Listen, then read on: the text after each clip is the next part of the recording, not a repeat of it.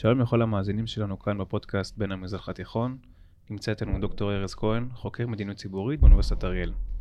היום יחד איתכם נצא לסדרת הסכתים שיבחנו החלטות עבר של מקבלי ההחלטות בישראל ועל השפעתם על מצב הצפיפות שגובר.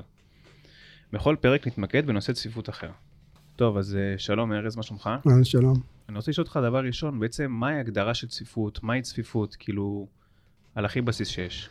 זה מספר אוכלוסייה אל מול שטח. ישראל בין המדינות הצפופות, בטח ב-OECD, והמצב הולך ויח... ילך ויחמיר בעתיד. אה, בסופו של דבר השטח שלנו מאוד מוגדר, 22 אלף קילומטר רבוע, של זה אין לנו הרבה מה לעשות, אלא אם כן אנחנו נייבש שטחים מהים, אבל זה גם כן רק יהיה אולי לאזורים, לא יודע אם למגורים. ורק השטח יכול לקטון אם אנחנו נעשה הסכמים כאלה או אחרים, זאת אומרת, יגדל זה לא יגדל, ומצד שני האוכלוסייה של ישראל גדלה בקצב צמיחה גבוה במדינות ה-OECD, 2% לשנה. ככה שרמת הצפיפות בישראל צפויה לגדול יותר ממה שהיא עכשיו. אוקיי, okay, אז בעצם אה, אם עכשיו הבנו פחות או יותר מה זה צפיפות, איך אנחנו רואים את הצפיפות בישראל עצמה, כאילו, איך אנחנו יורדים שנייה יותר למדינה שלנו? איך זה בא לידי ביטוי בישראל? כן. אתה רואה את זה כמעט בכל דבר. אתה רואה את זה בנושא של מחירי הנדל"ן. מחירי הנדל"ן לא עולים סתם, הם עולים כי כוחות השוק משנים אותם. מה זה אומר כוחות השוק? יש מצד אחד קצב בנייה של דירות, מה שנקרא היצע הדירות, מצד שני יש את הביקוש לדירות. עכשיו, הביקוש לדירות נובע גם, אולי בעיקר, ממשנים דמוגרפיים. זאת אומרת, עכשיו, מה, משתנה, מה, מה גורם לגידול האוכלוסין בישראל? נישואים של, של זוגות, ושיעורי הנישואים בישראל הם גבוהים, זה שונה מאוד באירופה, ששם מאחרים להתחתן, הם גם לא מתחתנים, גם יש כל מיני דפוסים של משפחות. יש הנושא של ילודה מאוד גבוהה, רמת הפריון בישראל היא מאוד גבוהה, הכי גבוהה ב-OECD, משהו כמו 3.2, שזה עלה בשנים האחרונות, ואפילו אם פעם אמרו שדווקא האישה הערבייה היא בעלת רמת פריון יותר גבוהה, זה כבר לא ככה. משנת 2018 הישראלית, היהודייה, היא ממוצע דתיים וחילונים ביחד, ברמת פריון יותר גבוהה מהערביות. יש הנושא של תוחלת החיים שהולכת וגדלה בישראל. תוחלת הגדילים בישראל עולה, היא בין הגבוהים ב-OECD, לא הכי גבוהה, אבל בין הגבוהים ב-OECD. זה כמובן נובע משיפורי, משיפורי, משיפורים טכנולוגיים שקשורים לבריאות, אורח חיים יותר בריא. וכמובן, המשתנה האחרון זה הנושא של העלייה, הגירה. שהגירה לישראל הולכת וגוברת, במיוחד בשנה האחרונה, כתוצאה ממלחמה בין רוסיה ואוקראינה, מה שגרם למשתנה נתון שהוא הכי גבוה ב-20 שנה האחרונות. כל זה ביחד גורם לביקוש לדירות, ולא אמרתי גם את הנושא של גירושין, שיעורי גירושין מאוד גבוהים, שגם כן גורם לביקוש לדירות. הביקוש עולה על ההיצע, המחירים גבוהים. זה נדל"ן, יש עוד נתונים אחרים, משתנים אחרים, תרצה אני ארחיב בהמשך. כן, אז כאילו בעצם יש לנו גם ילודה מאוד מאוד גבוהה, mm-hmm. תוחלת חיים יותר ארוכה, והגירה, אה, עלייה בעצם לישראל מאוד גדולה, שזה בעצם משפיע על כל, ה, על כל הנושא של הצפיפות. בנושא אה, תחבורה, לדוגמה, יש לנו כאילו, איך, איך זה מתפרש על תחבורה? אם עכשיו היינו בדירות, איך זה עובד על תחבורה? אותו דבר, זאת אומרת, גם, גם פה היצע וביקוש, רק הפוך. זאת אומרת, כאן, ההיצע הזה בא בכיוון של שטח כביש. שטח הכביש, מגדילים אותו על ידי סלילת כבישים. אבל הביקוש לרכבים יותר גבוה. למה? כי גם כן רמת החיים עולה. רמת החיים עולה זה אומר שאם פעם בעבר, לפני 20-30 שנה, רק לעשירים היה רכב, ואולי למשפחות בהמשך, שקצת רמת החיים עלתה עוד יותר, אז רק לעשירים היו שני רכבים. היום כמעט בכל משפחה ממוצעת שניים ואפילו שלושה רכבים. אז יש יותר רכבים על שטח כביש קטן יותר, ולכן יש צפיפות, רכב, צפיפות כבישים. אה, הפתרונות הם הפוכים, נדבר על פתרונות עוד מעט, אז אני אגיד לך שצריך לעשות פתרון הפוך.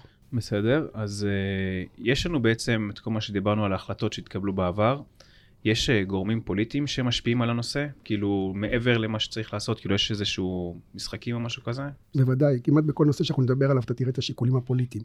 שיקולים פוליטיים יכולים להיות מה כן עושים כדי לפתור סוגיה, שיקולים פוליטיים, שיקולים פוליטיים אומרים מה לא עושים, מתוך שיקולים פוליטיים, ושיקולים פוליטיים אומרים שאנחנו יודעים מה צריך לעשות, אבל אנחנו עושים בדיוק ההפך בתוך שיקולים פוליטיים. כלומר, כמעט כל החלטה שנעשתה או שלא נעשתה, היא נובעת משיקולים פוליטיים, ויש המון דוגמאות, גם בממשלה, בממשלה הנוכחית, גם שאלות קודמות, אפשר לפרט עליהן, בוודאי, בכל תחום שהוא. כאילו זה יכול לקרות כאילו גם בנושאים אה, של אה, תחבורה, בתי חולים, חינוך, כאילו זה הכל מתחבר ביחד? אתן לך דוגמה הכי, הכי קטנה. נכנסה עכשיו שרת תחבורה מירי רגב, שהייתה גם כן בעבר שרת תחבורה. נכון. בדרך היו שרי תחבורה אחרים. היה את סמוטריץ' והיה את uh, מיכאלי. עכשיו, הדבר הראשון שעשתה רגב, זה באה בהצהרות שהיא מבטלת את הרפורמות שנעשו, שעשו על ידי קודמיה.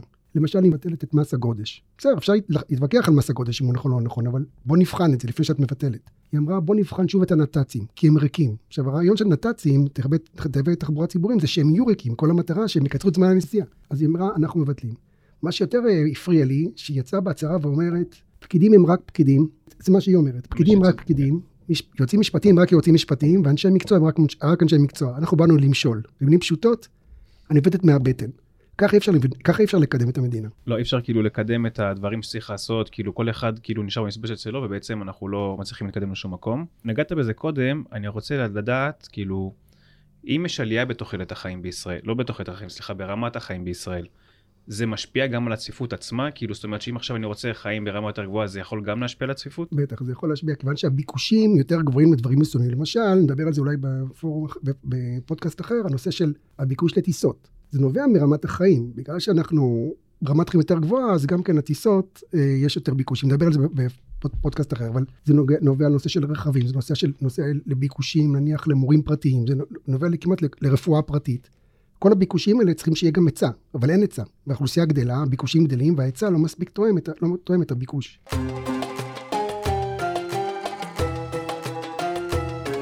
נגעת בזה קודם, אה, בעצם אם יש עכשיו אה, חינוך שדיברת על זה, יכול להיות שיש אה, ציבורים מסוימים בישראל שמקבלים חינוך ברמה יותר גבוהה מהחינוך שהמדינה עצמה אה, מציעה לאנשים? כן, זה קיים. זה עניין של קח את הפריפריה מול המרכז. ההיצע המורים במרכז הוא יותר גבוה מהיצע המורים בפריפריה. אז קודם כל, אז כמובן שיש לך היצע יותר נמוך של מורים, אז מתפשרים על מורים, מתפשרים על רמת מורים. כל אחד שרוצה ללמד יכול להיכנס לבית הספר וללמד. לכן, במקומות שהם יותר מרוחקים מהמרכז ופחות אטרקטיביים לאוכלוסייה, אז יש שם היצע מורים אה, פחות טוב בממוצע. ולכן הילדים שהם יקבלו חינוך פחות טוב. במרכז, גם כשיש חינוך יותר טוב, עדיין, בגלל שמספר המורים שנדרשים בישראל לא הולם את קצב הילודה, כלומר את הדרישה של בתי ספר, כלומר יש לנו עדיין חוסר של 5,000-6,000 מורים בשנה, אז מה שעושים, בסופו של דבר, הכיתות יותר גדולות. שהכיתות יותר גדולות מהרצוי, לא ממה שהיה בעבר, כי בעבר היו כיתות עוד יותר גדולות, אבל מהרצוי כדי שילדים יקבלו את התשומת לב, אז רמת ההוראה היא לא מספיק גבוהה, כלומר ילדים לא קולטים את החומר. אז אנשים מבוססים יכולים להשלים את הפערים האלה על ידי זה שהם שוכרים אה, מורים פרטיים או חוגים אחר הצהריים, וככה משמרים את הפערים גם לדורות הבאים, כי ילדים שיקבלו חינוך טוב יותר עכשיו, הם יהיו גם אנשים שיהיה יותר כסף בעתיד, והעבירו את זה לנכדים שלהם. זה בעצם משאיר קבוצות מסוימות במקום מסוים, ולהפך לכאן ולשם. אז אה, בעצם עברנו עכשיו מה זה בעצם צפיפות, מה, איפה זה יכול להביא את מדינת ישראל, כאילו, לשנים הבאות, עשור קדימה, שנה, חמישים שנה, כאילו, יש איפה זה יכול להביא אותנו? תראה, קודם כל, אם אתה היית מתכנן עסק, היית עושה תכנון ארוך טווח. אומר, איך העסק שלך הולך לגדול בשנים הקרובות, כמה לקוחות אמורים, אמורים להיות לך, מה הביקוש, איזה, איזה מוצרים הם צריכים, היית מתכנן את עצמך מראש. מפתח מוצרים, סוחר עובדים, מכשיר אותם. המדינה היא גם עסק, עסק גדול שמשפיע על כל האוכלוסייה. צריך לנהל אותו בתכנון ארוך טווח. יש היום תחזיות אוכלוסייה של הלשכה המרכזית לסטטיסטיקה, אפשר כל אחד להיכנס ולראות, שאומרים שכל 30 שנה פחות או יותר ישראל מכפילה אותה. האוכלוסייה מכפילה את עצמה כל 30 שנה. זאת אומרת שאיפשהו בשנת 2050 אנחנו נהיה כ-20 מיליון איש, על אותו שטח. יש לזה נגזרות. כמה מורים אנחנו צריכים? כמה עובדים סיעודיים אנחנו צריכים לזקנים שלנו, שגם הם, שיעורם עולה באוכלוסייה והצרכים שלהם גדלים. כמה, כמה, איך תחבורה ציבורית תתפתח בתקופה הזאת כדי שאנחנו נשתמש יותר בתחבורה ציבורית ולא ברכבים שנהיה תקועים בפקקים. בנושא הנדל"ן, כמה דירות, כמה מיליונים של דירות עוד צריכים כדי לשבת את האוכלוסייה. יש פה משמעויות ארוכות טווח, שצריך כל משרד ממשלתי לבוא ולהגיד, מה התוכנית שלי ל-20 שנה הבאות. הבעיה פה זה בעיה פוליטית בעיקר, לא בעיה של יכולות. בישראל יש אנשים מאוד טובים, אנשים מנהלים מצוינים, כוח אנושי או הון אנושי מאוד מאוד מוכשר. זה עניין של פוליטיקאים, שא' הם מסתכלים בטווח הקצר, הם רוצים רפורמות מיידיות, לבטל את מה שעשה הקודם כדי להטביח אותם בתקופה הקצרה שיש לו עד שהממשלה תתפרק, ולכן לא מתכננים לטווח ארוך כמעט בכל תחום. וגם את המנהלי, המנהלים המקצועיים, שאמורים לבוא ולהגיד להם, תעשו ככה או תעשו אחרת, אז הם מכופפים אותם או מחליפים אותם, או ממנים אה, מנהלים במשרת אמון. אז בעצם דיברנו פה על דברים שהם קצת כאילו לא קשים לשמיעה, אבל יחסית כאילו חשוך, מה שהולך להיות. יש איזה שהם נקודות אור בנושא, זאת אומרת שאנחנו יכולים להגיד, וואלה, אנחנו רואים התקדמות בנושא מסוים, אם זה בתחבורה ספציפית או בדירות ספציפית, כאילו, יש איזה משהו שמנסים באמת, דבר אחד לפחות להתמקד עליו, ולרוץ איתו קדימה? תראה, זה שמעלים כבר את הפתרונות זה כבר טוב. לא מיישמים אותם, אבל מעלים את הפתרונות. ידוע שכדי לקדם את ה... לפתור את הסוגיה של הצפיפות בכבישים, צריך לקדם תחבורה ציבורית. זה כבר ידוע ומדברים על זה ברצף כבר משנת 2018. זה דבר שלא נעשה לפני 2018, ועכשיו כבר מ-2018 ועד היום, שזה חמש שנים, מדברים על זה. יש חילוקי דעות איך עושים את זה. ויש חילוקי דעות, או בעצם אינטרסים שונים שאומרים, אנחנו נקדם משהו אחד ולא משהו אחר, כי אנחנו נראה את התוצאה בעוד איקס שנים. אבל יודעים שזה הפתרון, ולא הפתרון הוא לסלול עוד כבישים, זה כבר ידוע. יודעים שבנדל"ן הסוגיה כבר צריכה להיות פתורה לא על ידי היצע של דירות, כי לעולם ההיצע לא יגביר את הביקוש, לעולם זה לא יקרה, בישראל זה לא יקרה. אז מה שצריך לעשות זה יותר לעבור לכיוון של שכירות. כבר על זה מדברים, זה כבר הנגיד מדבר על זה. אפשר להרחיב על זה אם תרצה, ויהיה לנו את הזמן, אבל צריך לעבור לכיוון של שכירות דירה ולא בעלות על דירה, ואז יש לזה פתרונות אחרים שיורידו גם את הביקושים לדירות והמחירים שלהם גם ירדו. אה, גם נניח על שדה תעופה שנדבר בפודקאסט אחר, אז כבר יודעים שצריך שדה תעופה חדש. משהו מעכב את זה, נדבר על זה. כלומר, הפתרונות כבר קיימים ומדברים עליהם, זה הניצוץ. הבעיה זה דבר חיובי, הבעיה השלילי שבעצם לא מיישמים את זה. אז בעצם עצם הדיבור עצמו על הנושאים שיכולים לפתור לנו את הבעיות ולקדם אותנו, זה בעצם מה שיכול באמת אה, להוביל אותנו קדימה. נכון, עצם המודעות לכך שיש בעיה ויש גם פתרון שאפשר ליישם אותו, זה כבר טוב. מה שעוצר זה כמובן זה הנושא הפוליטי, שזה אפשר לפתור. צריך, צריך, אפשר וצריך לפתור את זה. בסדר גמור. אז uh, תודה רבה לך, דוקטור ארז כהן, תודה שהיית איתנו כאן. Uh, ניפגש בפרקים הבאים. יכולים לשמוע אותנו בכל uh, פלטפורמות הפודקאסט שנמצאים. שיהיה נסיעה נעימה.